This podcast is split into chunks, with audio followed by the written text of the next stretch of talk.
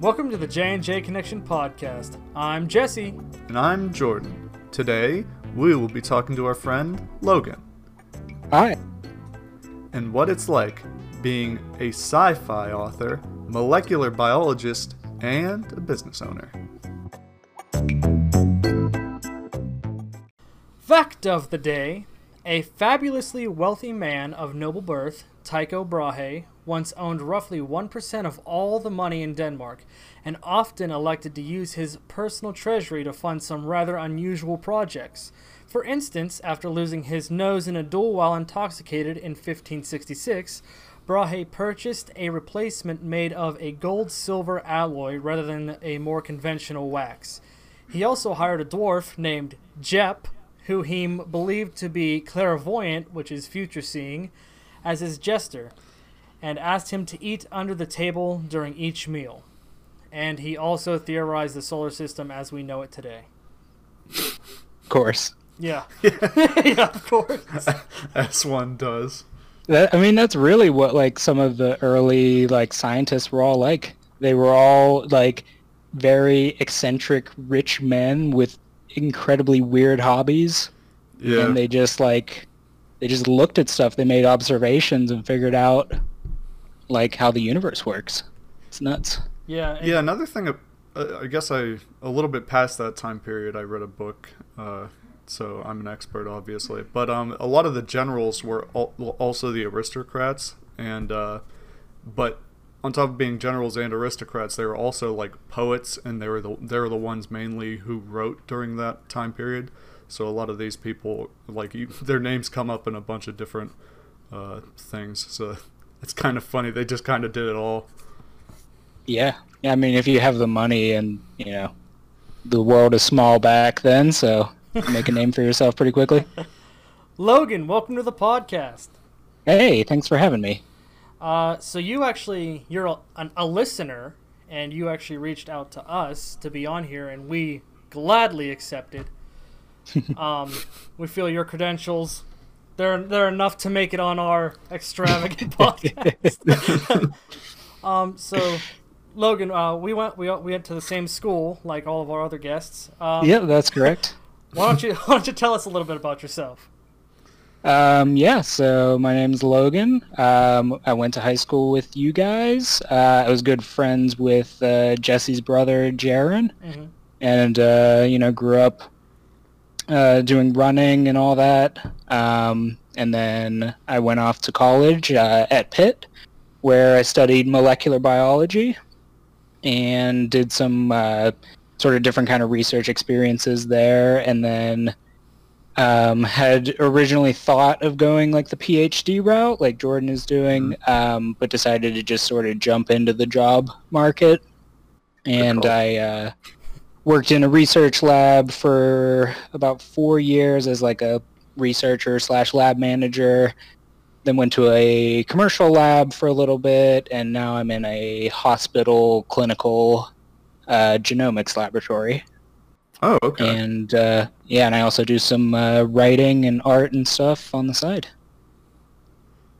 So you said you jumped right into. Uh, I'm gonna jump right into this first thing that you you, There we sen- go. you sent us. Um, let me see if I can find the article. You so you worked for a guy, Yeah. and he's being charged with a pretty hefty fine Mm-hmm. of 127 million dollars. That is correct. how how did how did that happen? Yeah, so I'll just go through the whole story there. So, as I said, I was in a research lab, and you know that was all well and good for a number of years, and I wanted to sort of just, you know, make a move. Mhm. Um, and I knew that you know going to like a commercial lab where you were testing like real human specimens um, clearly had more money making potential. Hmm. Um, and I was naively looking for something that was a little more routine than what I was doing. Um, and I thought this place would be a good fit. Um, so the lab was called MHS Labs um, out in Monroeville. And so I got a job there as a molecular technologist. Mhm. And this was a uh, sort of a standard like clinical uh, testing laboratory. They did like your routine like blood tests and urinalysis and um, you know like cultures for infections and things like that. Mhm. And they brought me on saying, um, you know, we want to get this this whole line of molecular testing up and running, and you know, you're the guy for it, and we're gonna give you all these raises when you get these tests validated and stuff.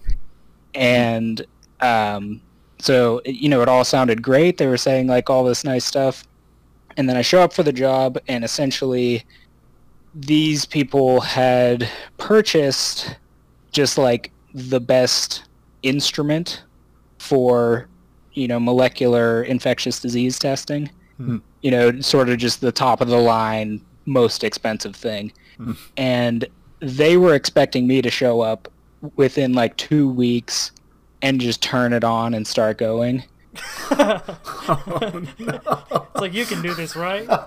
yeah so when in reality it's you know it's a very specialized and or not not not even specialized a very sophisticated and um i don't know what the word is it's sort of universal you can do you can do lots of things with it Uh-huh. and that requires customization on the the um, the lab's end Mm. and so they basically handed me a list of uh, pathogens that they wanted to test for. It was about like 140 different pathogens.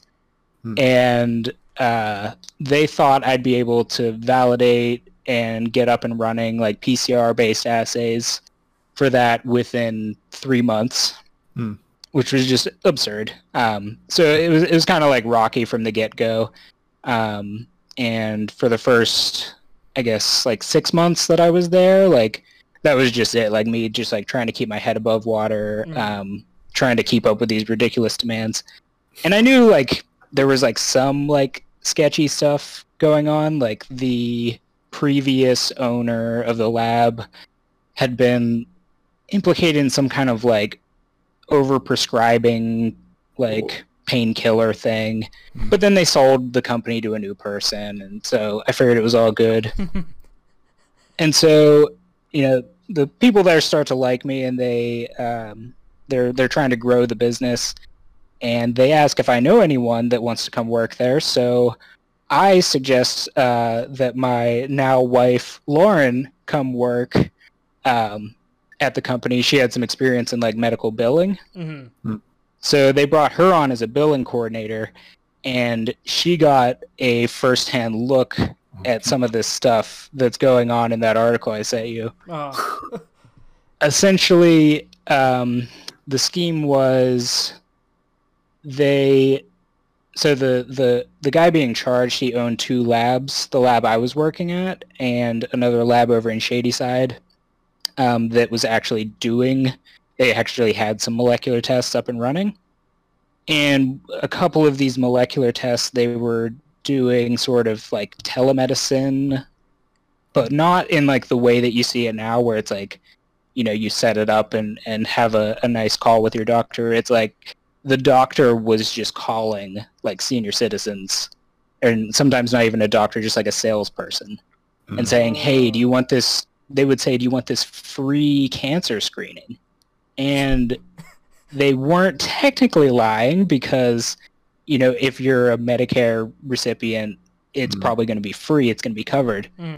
But they were charging Medicare about fourteen thousand dollars for some of these tests. Go. Yeah. Um, so, uh, so Lauren, she was my fiance at the time, and we're married now. Um, she sort of saw these things here and there, and like talked to you know angry people on the phone and stuff, but like didn't have enough of the details to figure out that this was like really a bad thing. Uh, Um, so she just quit. Like she said, you know, I don't like it here. I don't like my boss. Um, so she quit. I stayed on. That made things weird. um, but they liked me enough, so they kept like giving me raises and and you know keeping me busy. mhm. And then, so things were going pretty well. Like I got some tests like up and running. We were starting to actually be like a competent molecular laboratory. Hmm. Um, and then it was, I think, right before Thanksgiving of this uh, last year. Mhm. Um, like I was just getting ready to leave, and one of like the VPs like comes in and like pulls everyone into a meeting, and he's like, "Hey, the CEO has been named in a criminal complaint, blah blah blah," and um, they just kind of like send us home with that information, and so like I was able to research and find out about it.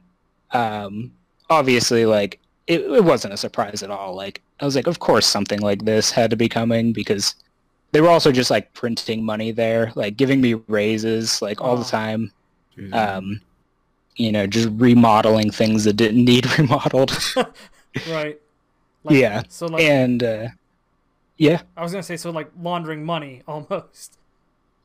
I think that's kind of it. Like there were definitely signs that, you know, at least the CEO and like some of the other upper management must have known that this like charge was coming. Mm. Like they knew they were caught, so they were just like spending the money as fast as they could because they were going to lose it.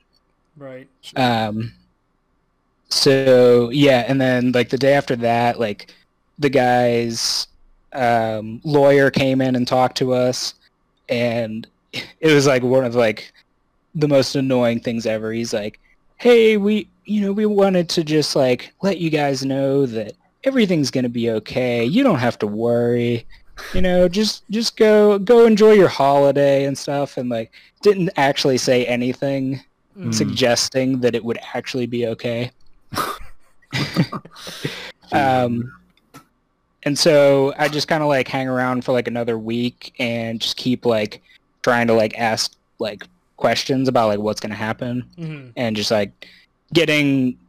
They basically just kept saying like, "Oh, we're gonna have a big meeting and like talk about all that stuff," and eventually they had that meeting and the CEO like actually showed his face and uh, I was the only person that asked questions there. Um, Awesome. Raised my hand several times. It was fun.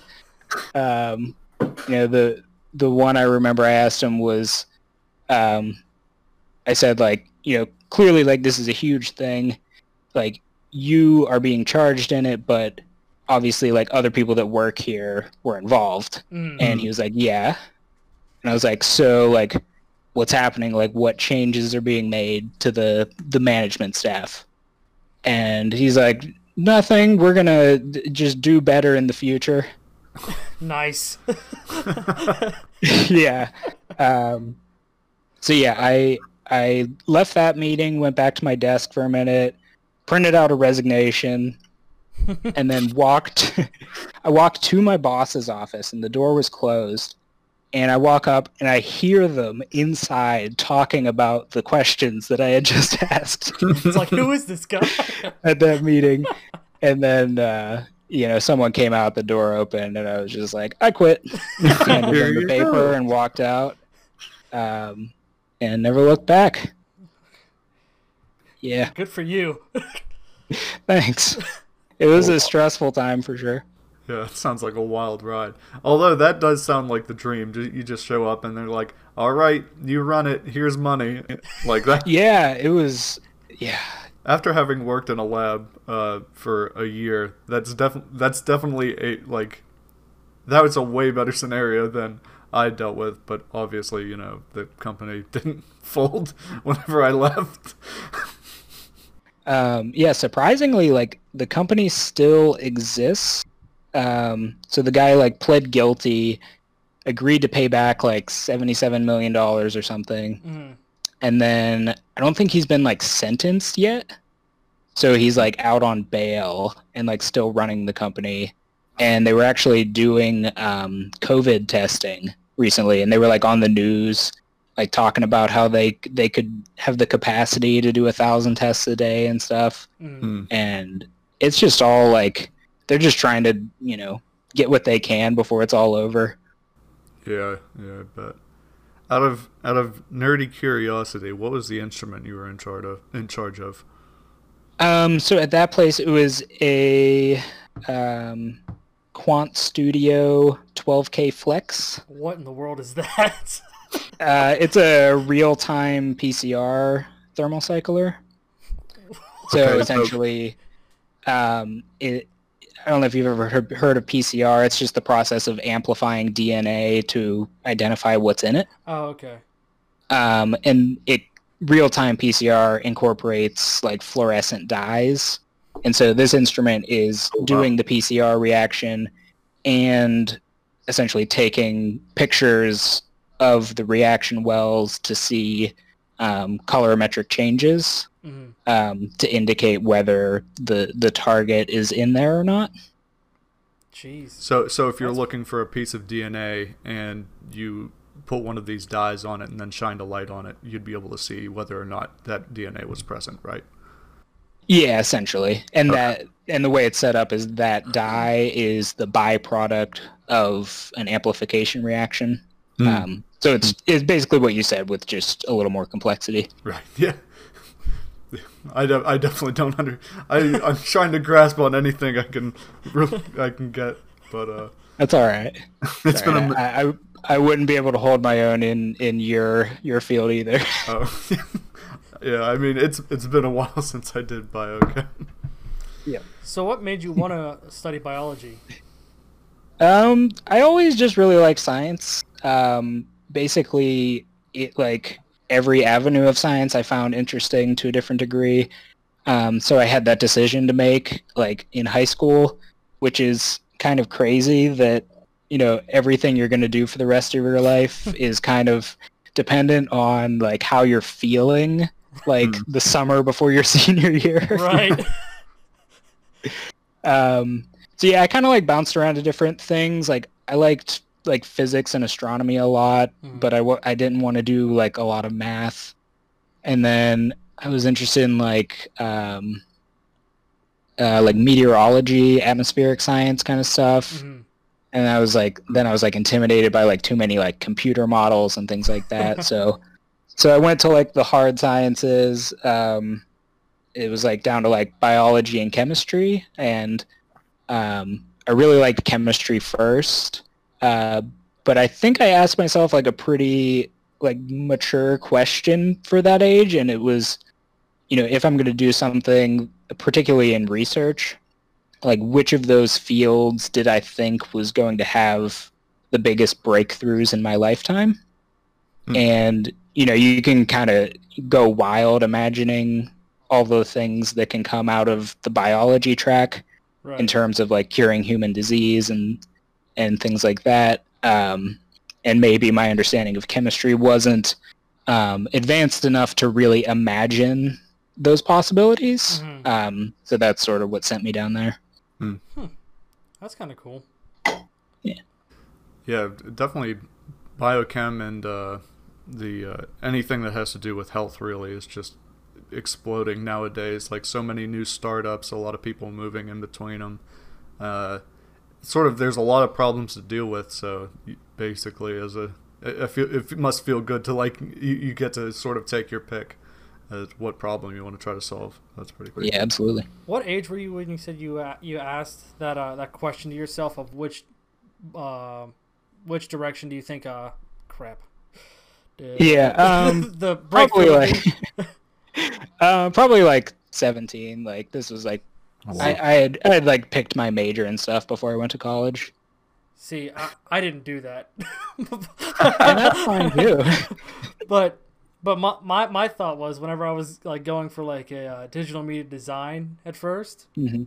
was like when people would say or my one professor uh, in one of my art classes she was like you know a lot of these robots are taking jobs but a robot can't make art so they're always going to need an artist That's a really good point, actually. yeah that, that, Like- that made me feel kind of good but it's like at the same time uh, there's there's a um uh, a uh, what is it a layout called the golden rule and it's Mhm. just like the rule of thirds pretty much and so robots can get pretty close to making something look really nice so it's not that hard Yeah, but it, I mean, it lacks spirit, you know. Mhm.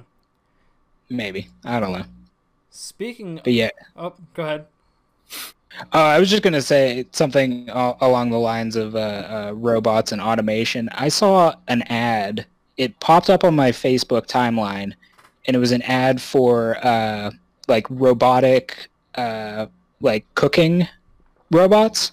I've seen. and I've it seen said yeah it said your new fry cook makes three dollars an hour and never goes home and it's like well yeah like how can you compete with that And why are you Oh. paying it? well i mean i think that's just like the cost of owning it Right. like they probably like calculated it out but yeah it's crazy to think about how many jobs are just gonna be lost to that Mm. hmm And speaking of robots and hmm other stuff, you also have a blog. I don't know if I, I was creeping on your Facebook profile the other day. yeah that's all right I don't know if you still keep up with the blog. Is it Sa- Sci-Fi Saturdays? Yeah, Sci-Fi Saturdays. Um, I kind of do. Like I um basically post to it whenever I have a new short story, and I I write those just like as ideas pop into my head. Mhm. Um, and I sometimes like throw in other things there like uh, movie reviews and just like random uh, little musings. Um, and I'm actually in the process of because I, I got a good bit of stories on there, maybe like ten or twelve. Um, so I'm in the process of compiling those together into like a little collection. Um, and the plan is, I don't know if it's gonna like work out, but I'm gonna try to publish it as like a free ebook Oh, Oh, Um, cool.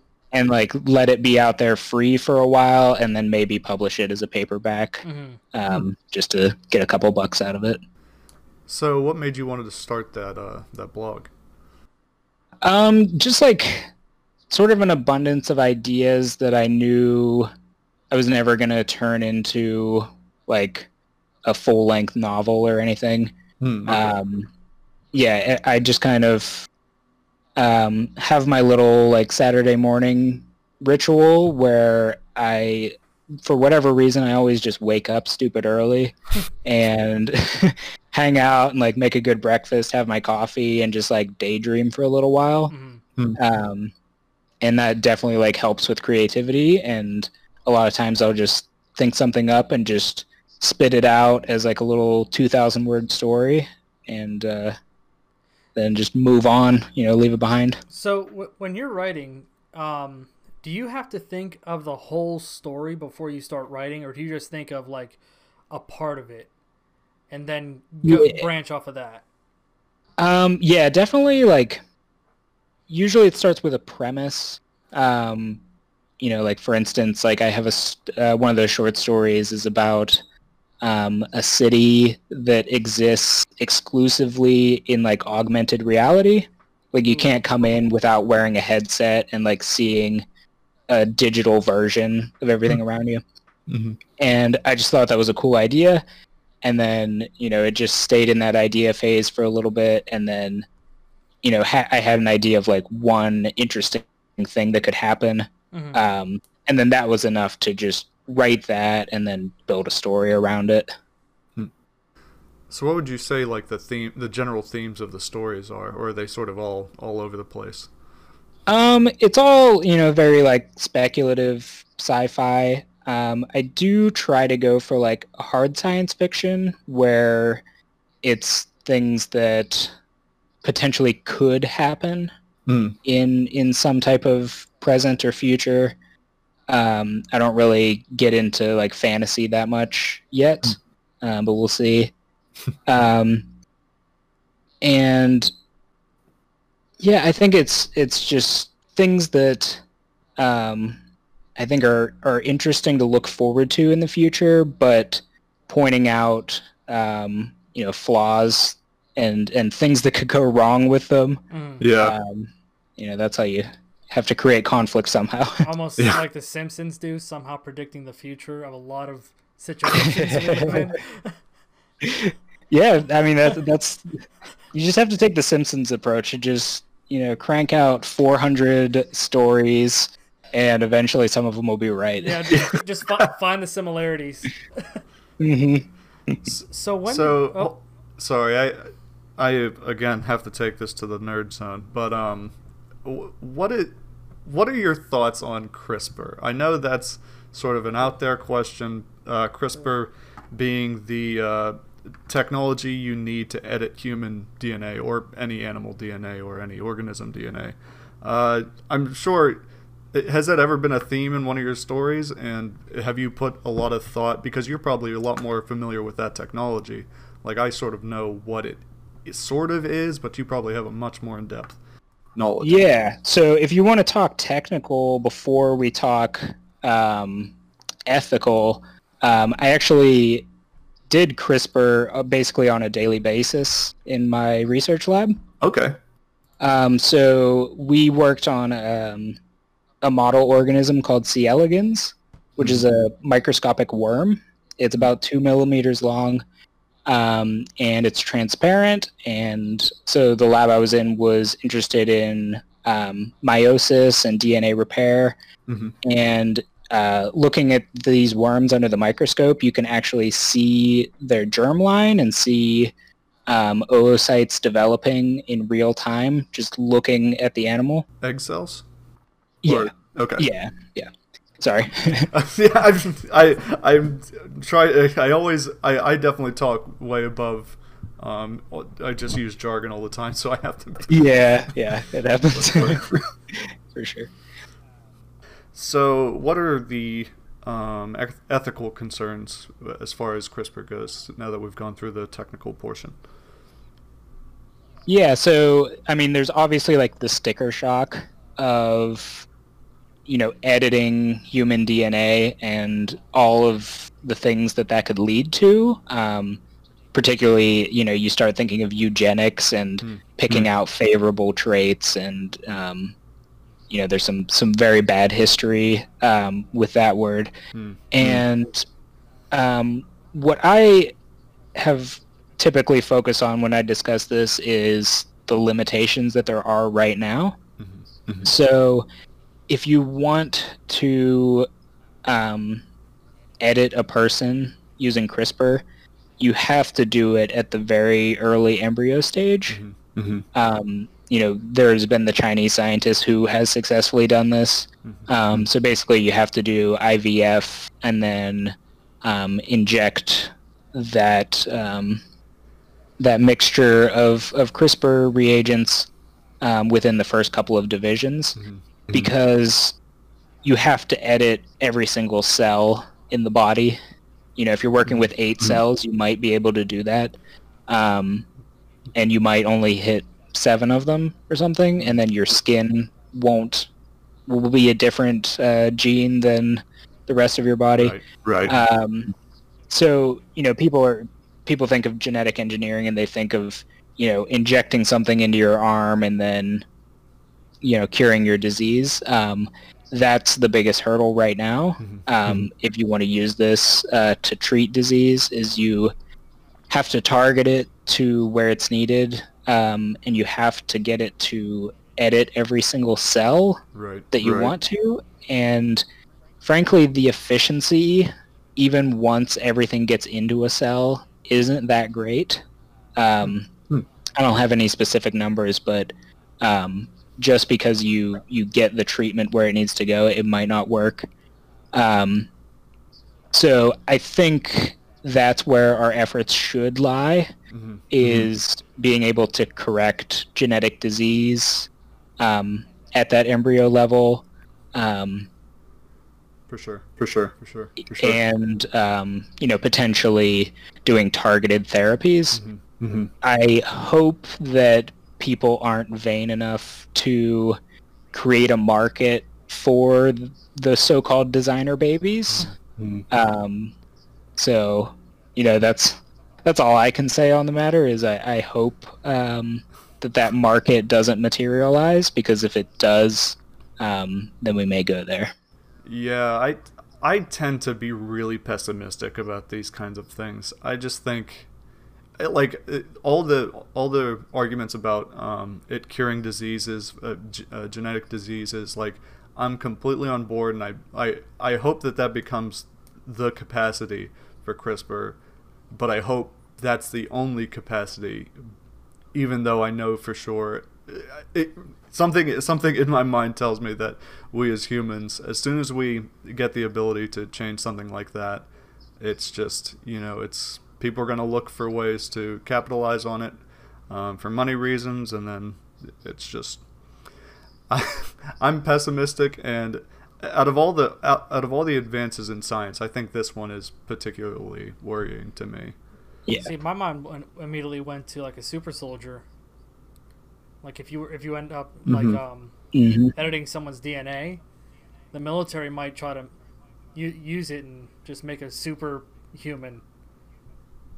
Hmm Yeah, I, mean, I, I we're definitely a long way out Yeah, from yeah, that. yeah. But I, I am, yeah, I, I would, you know, maybe maybe not in America or something, but um, there might be at some point some other some, um, country that's less less bound by rules to do something like that, and uh, yeah, just worrying, worrying.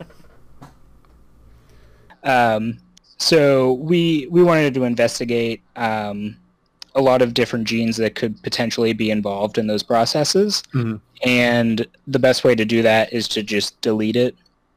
And um, I started in this lab at a time where um, a couple groups really figured out the best way to do that in these worms, um, and it was by microinjection. So I would actually take these two millimeter long worms um, and suspend them on a little like agar pad. It was basically like gelatin.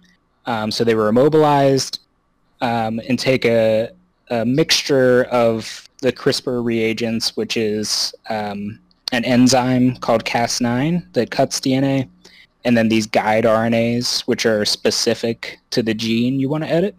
Mhm. So I'd take a mixture of those and inject it directly into uh, the germline of those worms, and then uh, some of the babies that would come out, if the if it was successful, would um, have that mutation that I wanted. What Yeah. what was the mutation? Uh, it was a lot of them. So um, the lab had done like some just sort of broad screens um, looking for genes that either had some like sequence and structural similarity to what they were already studying, or they saw some evidence that they might be interacting with some of the same uh, proteins that they were studying. And there was no mutation sort of cataloged. Um, so, and that was sort of interesting for me to to dive into a project where nothing was really known. Like Mm. it was a mutation in a gene that no one had studied before. Um, Hmm. So I took those projects on very eagerly um, and did quite a few of them. So Um, so no yeah, go ahead. So no one was trying to turn it, um, make a two headed worm. Or a Nah, three- no, we made three-headed worm. we made some fairly messed up stuff, but uh, yeah, definitely no no two headed ones that I've ever seen. Dang it. Dang, the search continues. The continues. search continues. oh, I wanted to um, de- delve into uh, more of. Well, actually, since we were talking about writing earlier, you wrote a book I did, yeah. called Luca. Luca, What is- L U C A. What is that all about? So Luca is uh, my first novel, uh, and it revolves around what I think is the most interesting question um, in all of science, actually. And that question is, how did life on Earth begin? Oh man, I have so many theories. okay. And if you take, you know, if you rule out any supernatural, um, you know, if you if you take religion out of the equation, the most commonly accepted theory is that there was this primordial soup of all these amino acids and nucleic acids and, and proteins, and they formed together to be a single-celled organism that knew how to divide and it kept dividing and dividing and then evolution started happening and it diverged, and you know you go from there. Mhm. And so in my book, um, it's set about 300 years into the future, and that question sort of still stands. Um, no one has really, you know, succeeded in definitively saying that yes, that's how it happened. Mhm. Um, and the problem that um, the main character Daniel has is that if you know we've we've figured out you know all of biology, we understand everything so well, we can say that life started as this single cell. Then why can't we just do it? Why can't you put it into a test tube in the right concentrations and just pop generate life from non-life? and yet that's impossible. Um, so Daniel wants to do that experiment. That's his life goal is to make that happen. And if he can't, then you know his question is answered. Um, but he tries to go. You know, he's a brilliant scientist. All these publications. He's super successful, and no one will fund this research. Mhm. Um, so he kind of has to go rogue, um, and things get a little exciting as he uh, tries to do his own experiments and figure that out. That's interesting. That's awesome. So, do you? I, I want to talk about aliens. we can get there. I, I have I have it written down, and I've been wanting to talk about aliens for so long. And when you said sci-fi, I was like, might be the perfect time to do it. We can go there, absolutely. So, like, taking, re- I'm gonna go back to your, the almost what your book is kind of about. Um, but as far as how did we end up here on Earth, taking religion and stuff out of out of it, was I believe we are the aliens. You know, That's a very real possibility. So when you say we are the aliens, do you think we as in Homo sapiens arrived here, or we as in living things arrived here? So it and it could be both. The easier way to for me to explain it is um hu- human uh hu- Homo sapiens. What did you say? Human Homo sapiens? I can't talk. Homo Homo sapiens. Homo sapiens. sapiens. My God, I can't talk. Um, no, but uh, so my my theory was like, okay, so we see the ancients like have these weird scriptures, and I watched a lot of Ancient Aliens. Um, I've seen it. they talk about dragons and things flying in the air. They th- they had no way of describing these flying beings, you know, like planes and whatnot. Is how I I viewed it Mhm. and you know we're just the image of- of god we're the image of them so we kind of resemble them and my other thought was well if you want to explain a little green man uh, with big eyes they live on another planet where they have heavier gravity and their pigment of their skin is just something with the atmosphere and as far as the big eyes is their, their sun is really close and it's really bright outside all the time and that's just how they evolved Wouldn't you want smaller eyes? Because your pu- so if you think about your pupils, if you get a light shined in them, they get really small to let little light a little bit of light in, so it doesn't burn your retinas. So if they had really big eyes, it would probably be because it's really dark all the time. I'm not looking for plot holes. All right. Hey, but yeah so we, were- we were put here by them to maybe evolve in some way shape or form. I don't know to do something for them eventually.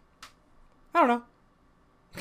Yeah, I mean anything's a possibility, and the the tricky part when you try to go back through history is that you know nothing, none of that exists anymore. If you're talking, you know, hundreds of millions to billions of years ago, there's no way you can possibly get an accurate picture of what was going on on this planet back then. right Mm-hmm.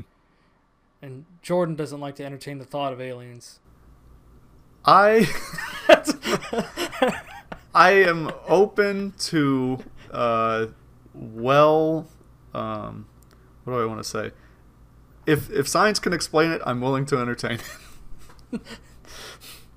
I like for me a lot of I sort of understand science through this lens of like uh, it, it things happening eventually, and like you know, because like the the Earth at one point was just this big molten ball of rock and metal and stuff like that, and then after a while it cools down, and then uh, you know, as it shifts around, you start getting mountains and like that all happens over the course of how old's the Earth? Four and a half billion years old. Mhm. So it, it happens over such a long time period that I I it, it would be hard for me to sort of quantify it, but I am certain that um, given enough time, uh, something as simple as amino acids sitting in some water could eventually form and uh, take the form we know today.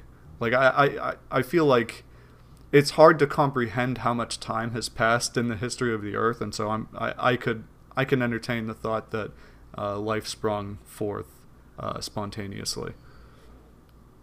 What's your uh, thought on um, a simulation, Logan? So I watched um, this show. It was a mini series on Hulu called Devs. Have you guys ever heard of it? I don't think I have.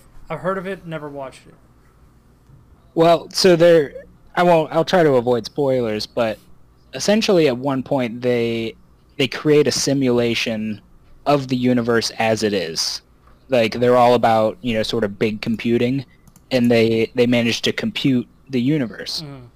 And so if you think about that, if you've created a simulation of the universe and in your simulation they've created a simulation of the universe, then you are in a simulation. There's no you can't deny that you you can't prove that you're the first. Mm. hmm So in in that case like I think it gets I think it's less likely now that, you know, there's no evidence that like a simulation ex- like that can exist. Mm.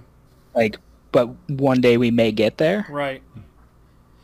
and it's tricky. It's whether, you know, and then when we get to that point, did we turn the simu- did we turn the universe into a simulation or was it like that all along? Hmm. I think I'm living in the real world right now. but it's terrifying to think about. My um, when I was in uh going to Penn State, my astronomy teacher showed us a video of them simulating a uh, a spiral galaxy, hmm and he was talking about like they like trying to figure out how the universe was created and whatnot.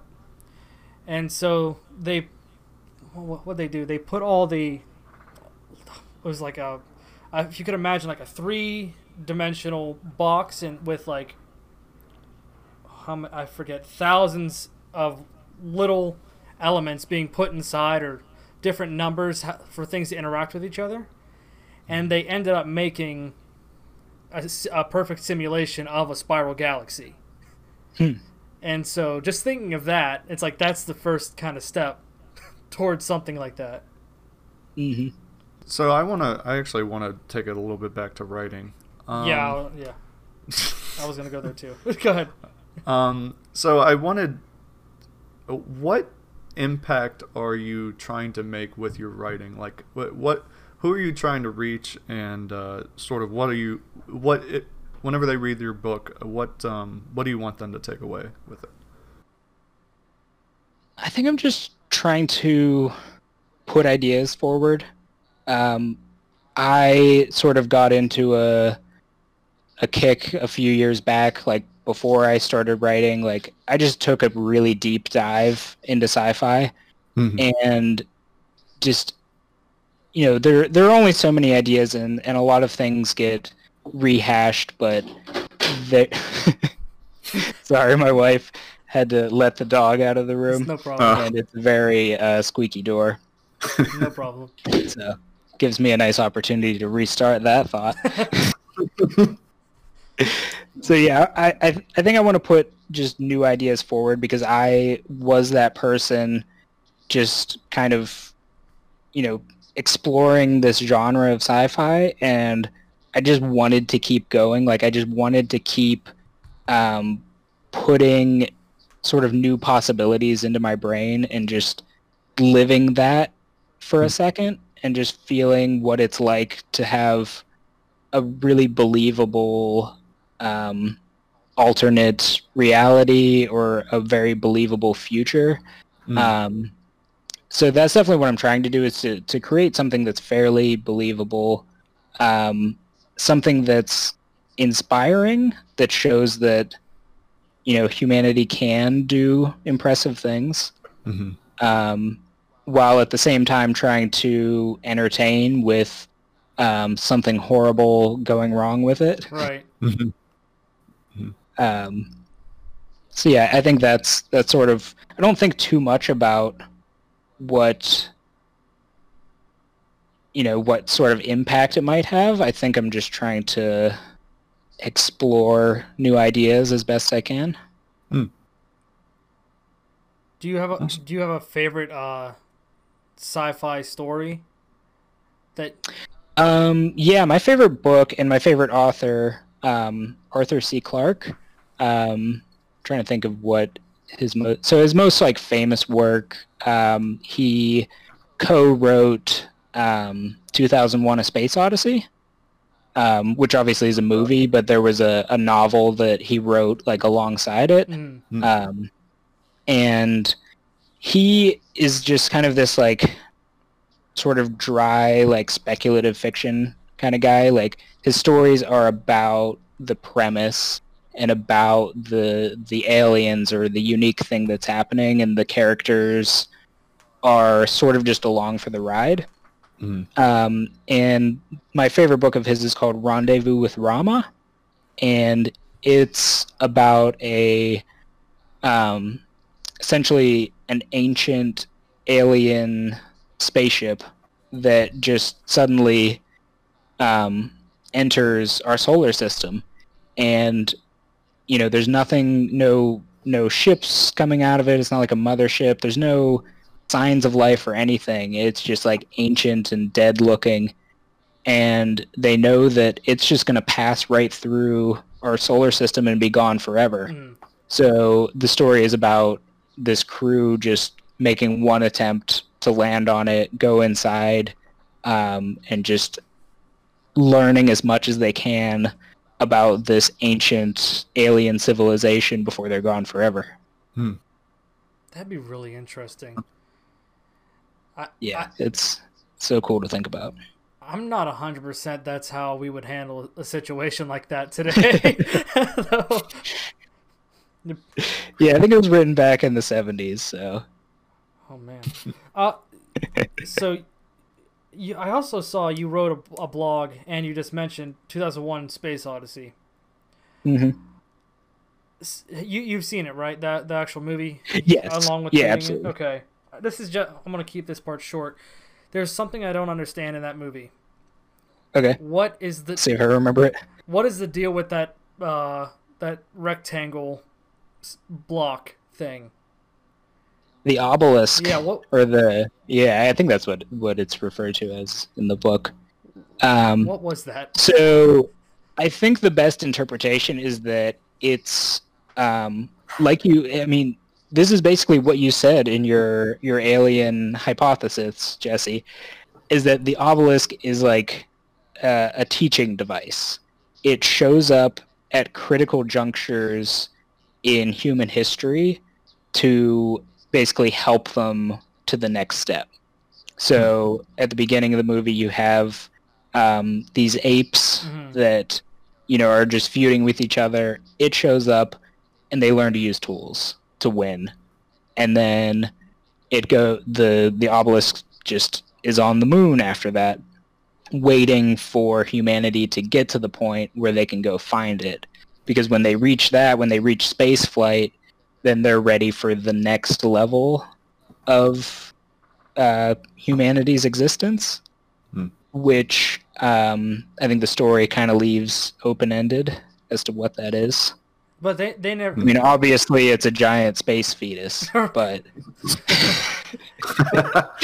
they never mentioned. not having not having watched this movie, I think is is It- it- It's extremely long, isn't it? Yeah, it is. We um they did a re-release of it at the Science Center, Uh, and it had an intermission. I've never been to a movie that had an intermission.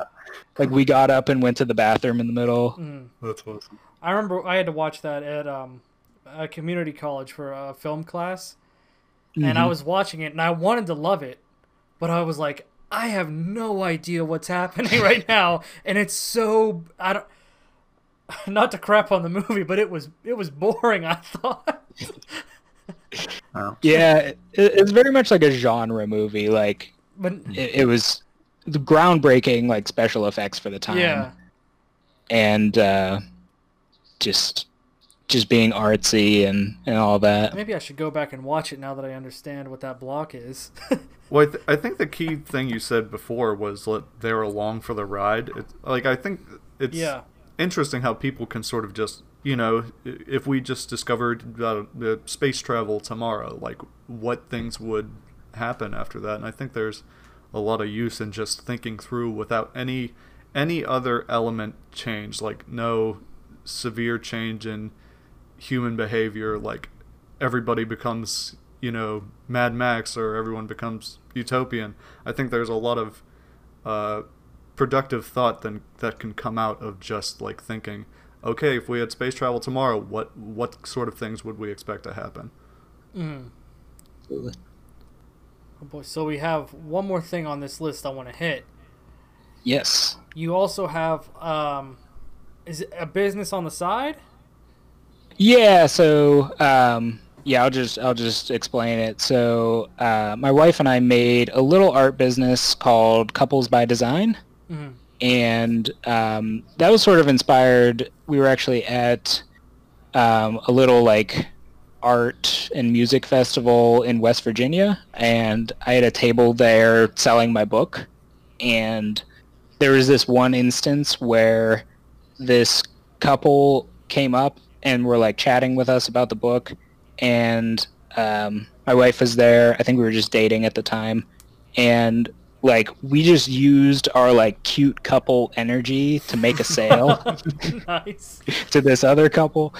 And um, we just sort of realized that we we like that um, sort of interaction with people. Like we like going and selling things and being in front of people.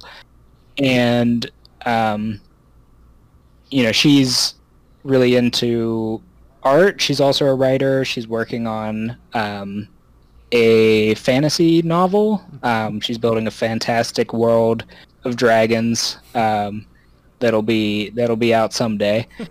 And um, she also dabbles in different kinds of art. So we had known that we wanted to do like something creative um, with our spare time and you know potentially to to turn into like a side gig um, and yeah at this event we came up with this idea of um, just putting together the ideal couple that you've always wanted to see so especially in anime Mhm. um, there's a term called shipping uh, which is just fantasizing two characters together whether the show puts them together or not. Okay. and so we wanted to create um, something for those people who don't get to see you know the couple that they love end up together. So um, my wife got hard at work. Um, she got really good at uh, digital art um, creating just as many um, like popular characters as possible in her own like chibi art style Mhm. and we figured out a method of um, printing those onto wooden half hearts um, that get held together with little wooden pegs.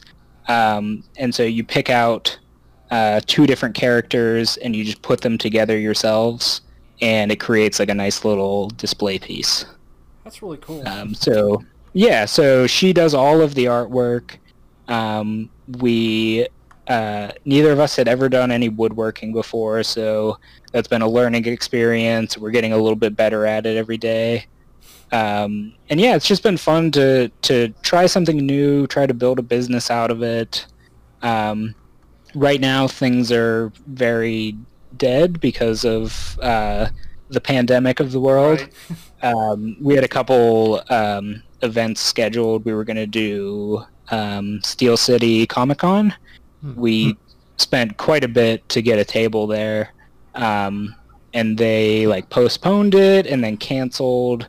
But they still have our money, so I think they're going to like try to reschedule us for a later date okay. but it's hard to know if like people are going to show up to things like that and if you know with the economy people aren't spending a lot of money so right. um, we're kind of like hunkering down and like building up inventory and uh, once things like get back to normal we'll we'll sort of start pushing that business out there again Mm-hmm. Mm-hmm. How do you start like a a business like that? uh, i wish i knew it just kind of happened. if you're- yeah it's it's just something we we wanted to do um and we wanted to um we really just did things out of like an abundance of caution um because generally if you're if you're selling things at the level that we are like it's just considered a hobby like Mhm. you're not going to get like tax evasion you know charges or anything like that Right. Mm-hmm. um, but yeah, we were we were mainly concerned about like copyright law and stuff because we did have, I think we have like a great um, business name and we got a pretty sweet logo made for us. Um, so we wanted to protect those. We like registered copyrights, um, registered the business name, and then we may have like filed like one other thing like that basically says that we exist. Um, Maybe we. yeah, I'm not sure if that's what you were trying to get at with your question. No, but that that's important. Maybe we should do that with this podcast. These Uh, things are adorable. I I'm looking through the Facebook right now. I love yeah, them. Thank those you. are r- really cool. Like that's a really good idea. And Yeah, I think I think it'll only um, it can only get more successful too. Like we're limited at these events, like, and that's definitely where we do the the most business is putting these things in front of people and letting them touch them and put them together Mm. and and squeal over it. Um, you'd be amazed at how many like 14 year old girls come up and um, we have a lot of characters from uh, an anime called My Hero Academia. Yeah, and like uh, the the fantasy the the ships and the fantasies from that are just the people go bonkers for it. Um, but yeah we're limited by what characters we have on hand. Um, so as we you know keep creating more and and building more then i think it can only uh, get better mhm. That's awesome. How about the self-publishing? How does how does that work? Yeah, so um, it's pretty simple actually. Um, so I used uh, it's called Kindle Direct Publishing. Um, so it's it's Amazon's self-publishing um, platform, Mhm. and uh, so when I had written this book, like I kind of finished it. I had a manuscript. Um, I sent it to a couple publishers, and it, it's very much like applying to jobs nowadays. Right. Like you send it out and you never hear anything ever again. and you know, it was my first book, so I had no idea what to expect. Mhm. Like I didn't want to waste time. Like if it didn't have a chance of being picked up by a traditional publisher. Mhm. Um, so I just went um, onto a website called Fiverr and hired a freelance editor. Um, paid them a couple hundred bucks to read through the thing and and proofread it. Um, and then I got started um, with the Kindle publishing, and it's really um, user friendly. Like it gives you everything you need. Um, basically, it gives you like a template to format everything properly. Um, lets you upload a cover. You know, just customize it as much as you want. You know, pick the the font size and the the trim size and even like the color of the paper Mhm. and stuff. And then um, when you're ready to publish it, you sort of pick your royalty agreement. Mhm. Um, and it varies a little bit based on like whether you want to like retain exclusive rights to things, and um, I just kind of picked the one that gave got me the most money back, Right. um, which I think is like they take like so basically. So say I sell the book for ten dollars Mhm. um, it costs four dollars to print it, so that comes out immediately, and then of that remaining six dollars, Amazon keeps like thirty percent. Okay. Um, so yeah, it's just a, a royalty based thing, and um, what's crazy about it, and I think why it's taken off um, as much as it has, is that there's no like print like minimum order requirement. So Amazon prints my book on demand. oh, that's cool. So if you went onto Amazon right now and looked it up, it would be on there and it would say Prime shipping next to it. Hmm. That book doesn't exist. Like it's not it doesn't physically like live in any Amazon warehouse anywhere. You press that button and a machine prints the book and then ships it to you. It's I, That's- I don't know if that's impre- as impressive as it sounds, but um, I think that's really cool. it's just yeah it's wild so Because then, Yeah. then you don't like lose money if you like be like, all right, I'm gonna print a thousand, Over thousand of these, and then you ha- still have the thousand sitting, sitting somewhere. yeah exactly i mean and that's why they've they've essentially like crushed the other um like self-publishing um companies that are out there. Hmm. because um those companies will like ask you for the money up front to print you know 200 copies or something Right. Yeah. Huh. That's awesome. They I, I've heard I heard of them doing that for like T-shirts, like some random. If you want to, like a meme or something on a T-shirt, it'll just sort of. You look on Amazon and it'll have a shirt with a picture of a meme, even though that shirt never existed. There was no like shirt that had that thing, and it's just some random picture on a shirt. And as soon as you click the go button, it's like, all right, here we go. Mm-hmm. huh. That's pretty fun. Yeah, That's- and there's uh yeah, there's not too much else to the self-publishing. Um, it's really, I mean, it's kind of scary, like how um, little involvement like they have in it. Like, so I submit the final like draft to be published, Mhm. and it says, you know, this is under review, and then it'll be published after the review. And when I first did that, I was like, oh wow, like they're gonna have someone like read the book, make sure it's like fine. Mhm. And I'm pretty sure they just had like a computer read my book and make sure that it was a book, Right. Mm. and that it was just published. Um, and apparently, like they there's so there you can sell ebooks, you know, physical copies, and then they also have this Kindle Unlimited program, which my book is enrolled in, um, where you can just pay a subscription fee and read just as many like ebooks as you want. Hmm, hmm. And um, the writers actually get paid per page on that. So if you downloaded my book and just like read the first few pages and didn't like it, like I would still get credit for that. Huh. Um, so I think when this like um, Kindle Direct Publishing first started, uh, there were people that were uploading like thousand page books of just complete gibberish and then having bots get the free trial Oh man. the subscription service and just flipping through it all day and these people were making thousands of dollars Ugh. Man. people people are awfully creative.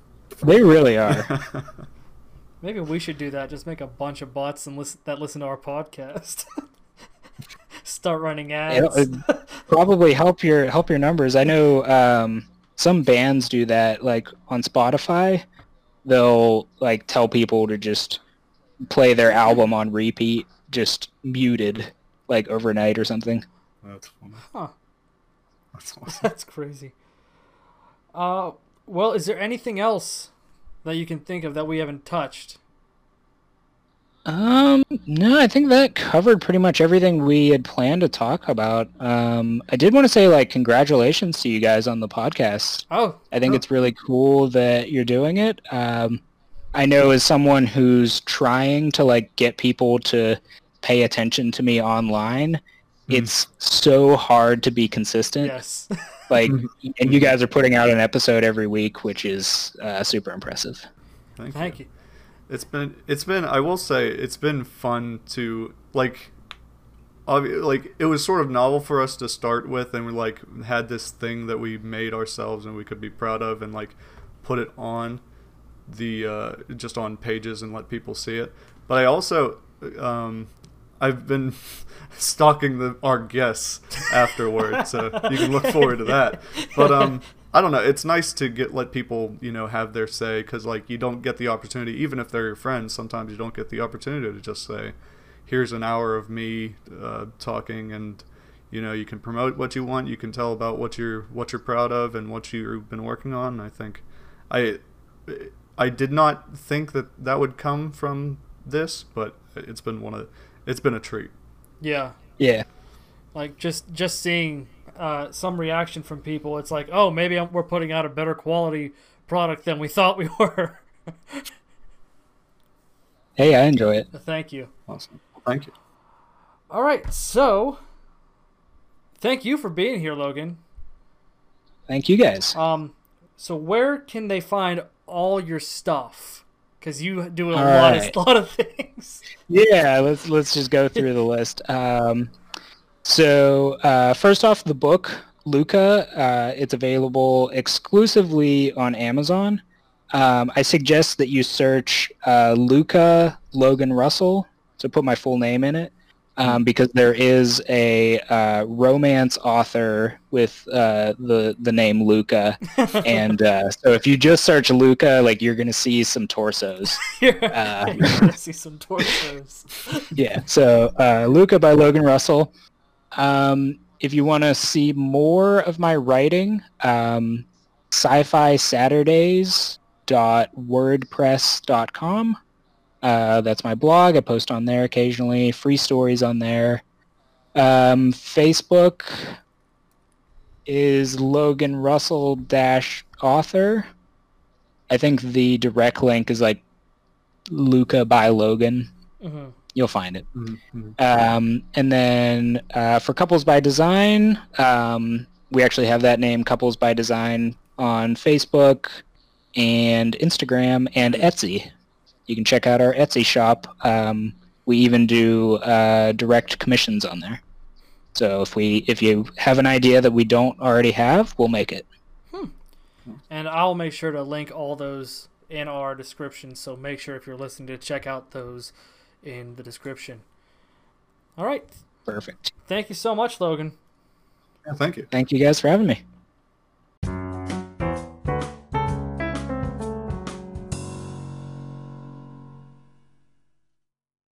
Logan has left the building. And also, I got a delivery as we were recording. And I'm going to do an unpackaging. Oh no, we're doing unboxing channel now. I'll unbox it. Oh, yeah, buddy. Can you guess what it is? no, With the, the noise that I'm making? wrapping paper. What's that sound like? Nope. Even better. Hang on. Oh yeah, this is this is some ASMR stuff. An accordion made out of the uh, foil that balloons are made out of. Nope. Here we go. I'm gonna set it down right now. This is where it'll stay for the rest of its life. Macho Man. It's a mouse pad. Oh, okay, not bad. Finally got a mouse pad. Now we can finally win at uh, Warzone. Yeah.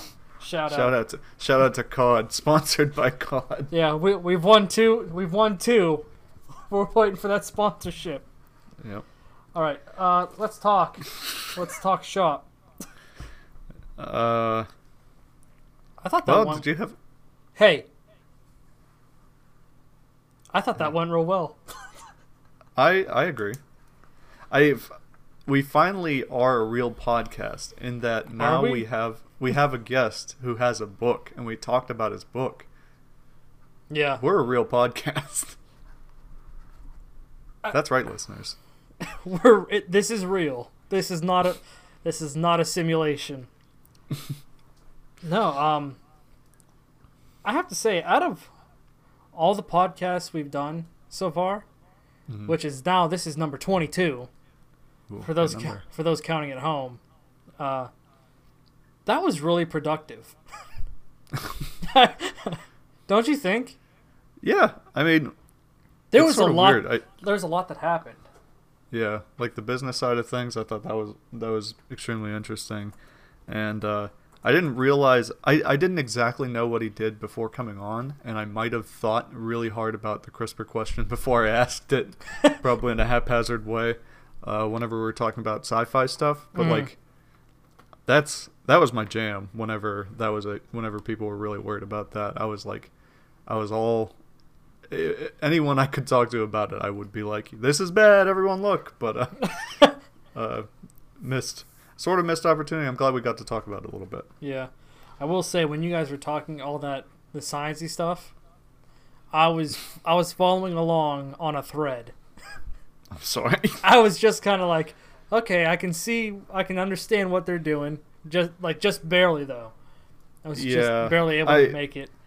well, I mean, I'm I'm glad you're here to say that is, is because I I want to be I want to make that as open a conversation as possible. So, Right, uh, but like yeah. I I understood like the testing that he was doing was like there were a lot of big words that were used, mm, but Mhm. it was just basically they were testing the DNA to see if there was uh, like uh potential disease or stuff like that. yeah, yeah, And I was so I was able to follow it that way. I was just kind of like waiting, like letting you guys talk, and then just kind of catching the small points at the end. mm-hmm. But still, with that guy, that um, that guy being charged 127 million dollars, yeah. and I saw he was actually he could have faced 25 years in prison. I'm surprised he, Did- he didn't. Did he was he charged and what was he? Well, he was obviously charged. Do you know what he? Did he have to spend any time in jail? I don't think so. I mean, Logan said he said he was out, and he was like, Uh, He said he was on bail. "Oh, yeah." I mean, I have no idea. Okay. The article didn't say Yeah, I- about that. I I I think uh, white collar crime is under prosecuted. I know that's an entirely different thing, but uh, it doesn't surprise me if he did got off without much prison time. Mhm. Um, but I I would disagree with that Right. um, that course. But here we are. it's also I- interesting like i don't know how how logan spends his time but like Mhm. i imagine being a molecular biologist requires Mm-hmm. a lot of time and a lot of brain power so Mhm. i he's got a lot of energy to be able Yeah. to be like uh well one get up early on a saturday write a write a blog, write a short story, you know, make write a book, Mhm. and then also have a, another business on the side. It's like that's a lot. Yeah. It's like we make a podcast once a week. that's Yeah. there, there's not there's not much to that. I mean, you, you're doing other stuff. My job has been put on pause at the moment because of the coronavirus. But it's like, dang, it's a lot. Yeah. Although I I sort of I, can get writing for fun. Like I maybe if I have any more energy one day, I I might also start a blog. I think that'd be a cool thing to have to at least you know, just sort of have the same sort of conversation we're having here except in word form. I was thinking about starting one, but Mhm. I don't I don't know where to start for something Yeah. like that. It's like do I do I start off by telling my whole life story Yeah. and then like what happened that week go week by week or day by day. The way I think I've seen it done is you sort of like stake out a niche. Like you get really interested in something and then you uh actually I guess it's niche. I keep on saying niche like a I say pretentious niche. like a pretentious snob, but I don't I don't think that's actually how it's pronounced. we don't have to spend any time on that. But um, I think you like stake out your little claim on something that you know and care about, Mm. and then you sort of branch off from there wherever you need to fill in the background. But I, because I, I sort of, you know, I, I like commenting on science things that I can understand and politics things I can understand, and so maybe that's if I if I had to, I would I could write about that. But I would just write about professional wrestling, but then again, there's so many of blogs out there about that, and hey man, you just got to be the best one. there that'd be kind of difficult. I also found it interesting the self the self publishing. So not not only that, but what got my attention a lot was the T-shirt printing that you said Mm. Mm-hmm. that I didn't know that was a thing. Because Yeah, I think I I think I heard that on a podcast. It was like a gaming podcast that I listened to, and uh, I think that's where I heard it. I could have heard it from somewhere else, but I don't quite remember. But yeah, that sort of took me aback the first time I heard it. well, I was thinking about putting our logo on a T-shirt. Hey man, I'd buy it. I'd hope our listeners would also buy it. That way we can tell how many of the, them you are. Yeah. Whenever we see you see you in the streets of downtown DC, I'll say, "What's up?" Yeah.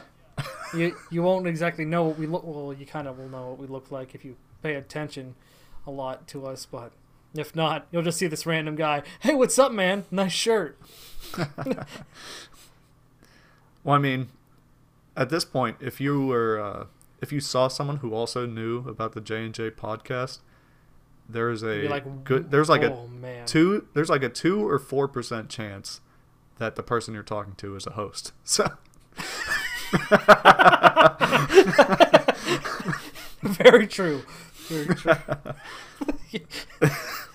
oh god, Um, that's sad. uh, whenever we're millionaires and we have literally a billion followers, that joke won't make any sense.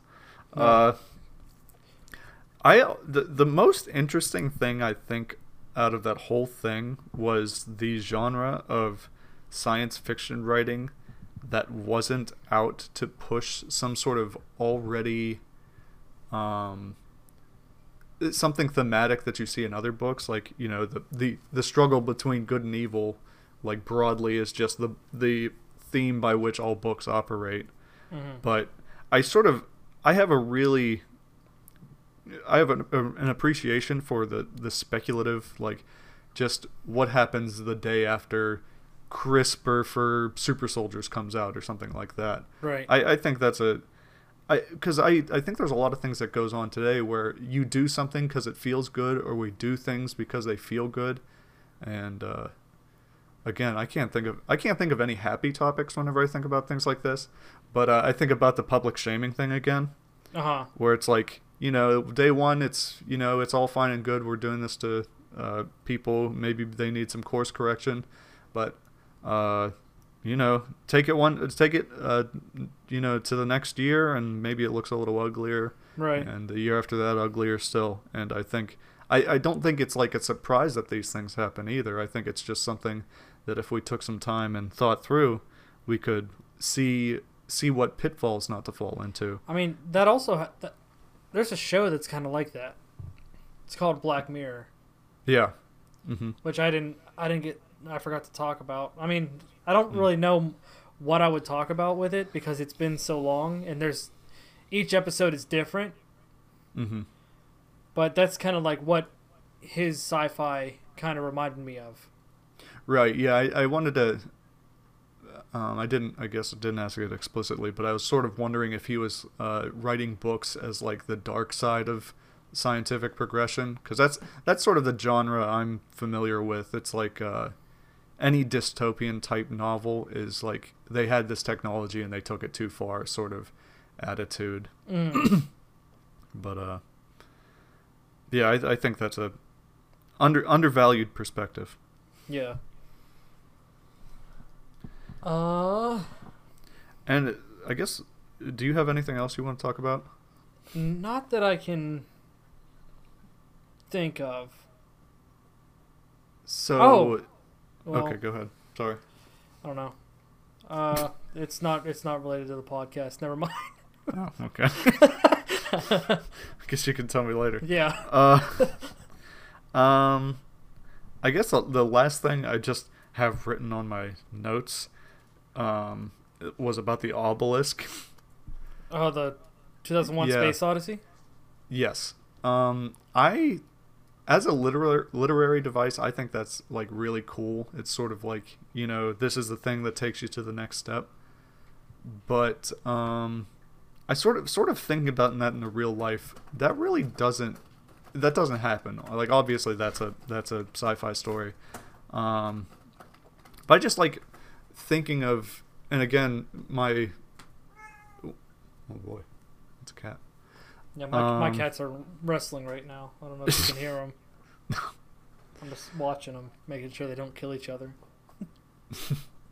Yeah, it's just sort of, you know, whenever you think about how life begins, and it's such a it's a transition from where no life began to somehow there is life, hmm and you know, since since it can't be recreated, like the thoughts of aliens have come up, and like, and I. I I don't. I don't know if that's a widely accepted theory, but it's a def, It's definitely a theory that has some traction Right. where it's like somehow life came from somewhere else and but then you sort of get it like the chicken or the egg it's like where did that life come from but you know whatever but I didn't fully explain my theory.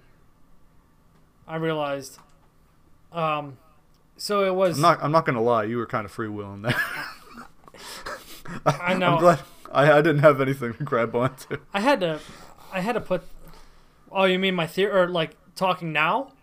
no talking uh about your theory I know, but it's because I didn't have time to like. I didn't actually write it down. I just had to recall all of it. But it it started with it came. The humans were from Earth, right? yeah And they had to leave because they hurt the planet or something, okay or the the asteroid that came and hit. Mhm.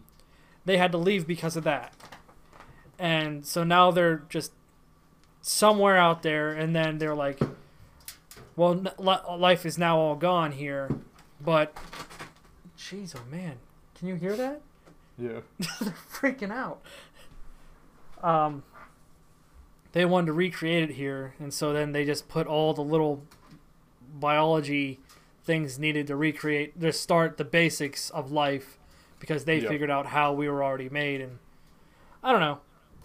It was just, it's one of those things that I just like to think about and, you know, entertain. Yeah.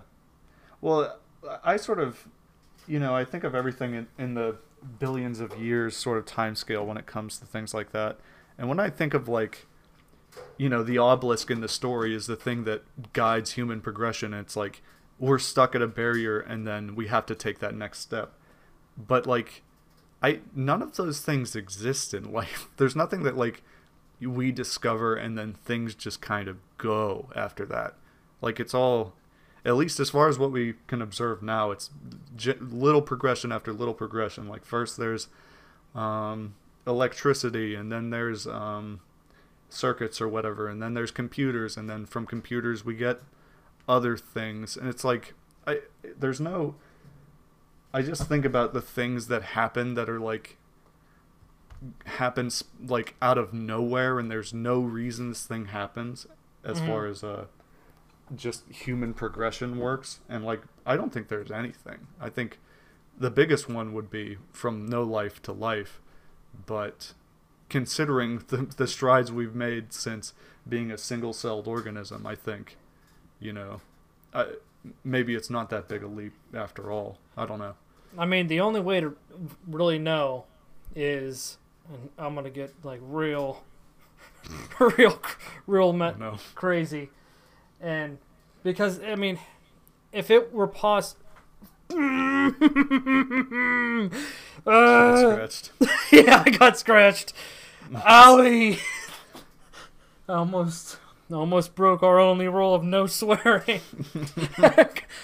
All right, I'm gonna try to harness the the pain, and turn it into creative juices. there you go But um, I, I know we talked about it before when we talked about space a little bit.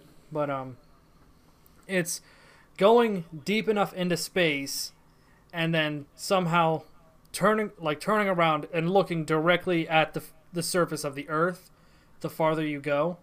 You have to go faster than speed of light. Of what you're saying. Yeah, that'd be You go faster than the speed of light to get to a certain point, and then you look back, and then the light that The is going slower than you. Yeah, Yeah. the reflection from the the, reflection. earth that was going slower than you. If You- you, go further enough, far enough back, you can get to the light that shows what's happening on Earth. and you could lit- literally see in the past. yeah. At least, um, is that a hundred percent, or is that So, I know the- it's close. theoretically the only the real only barrier to that is going faster than the speed of light Mm. you can't go faster than the speed of light Right. but if you could yes that all would be true Yeah. That's what's cool to think of. That's why space is kind of cool. yeah Um. All right. Now that we just kind of got lost in the sauce there, yeah that was a I think it's time we end this podcast. that's that's for the best All right. We'll see you guys next week. bye Bye.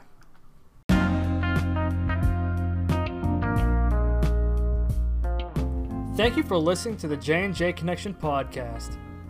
If you haven't already, please subscribe to the podcast. They are available wherever you get your podcasts from. And don't forget to follow us on social media. We're on Instagram, Twitter, Facebook, and our email is all in the description below. I'm pretty sure nobody listens to this part Give it a star rating. five Give us- stars five stars only Five stars only. Anything less is unacceptable. You want them to eat, right? What's that? We want you to eat, right? right, Oh, yeah. we're out $20 so far